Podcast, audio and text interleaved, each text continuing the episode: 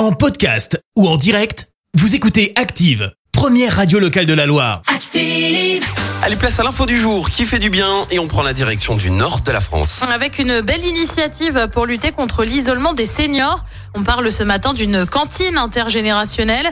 Ça se passe dans une commune près de Valenciennes. Elle propose à ses aînés de partager un repas avec les élèves.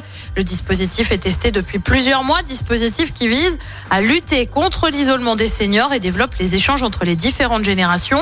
Dans cette commune, un habitant sur quatre a plus de 65 ans. Ça s'inscrit dans une dynamique en faveur du bien vieillir, du vieillir ensemble et du lien social sur notre territoire, indique le maire de la ville. En phase de test, le rendez-vous devrait être pérennisé. Le conseil municipal déterminera bientôt sous quelle modalité. C'était l'info du jour qui fait du bien avec IRUP, la grande école de l'alternance. Management, ESS, informatique, technologie et industrie du futur, énergie, IRUP. IRUP.com. Merci. Vous avez écouté Active Radio, la première radio locale de la Loire. Active.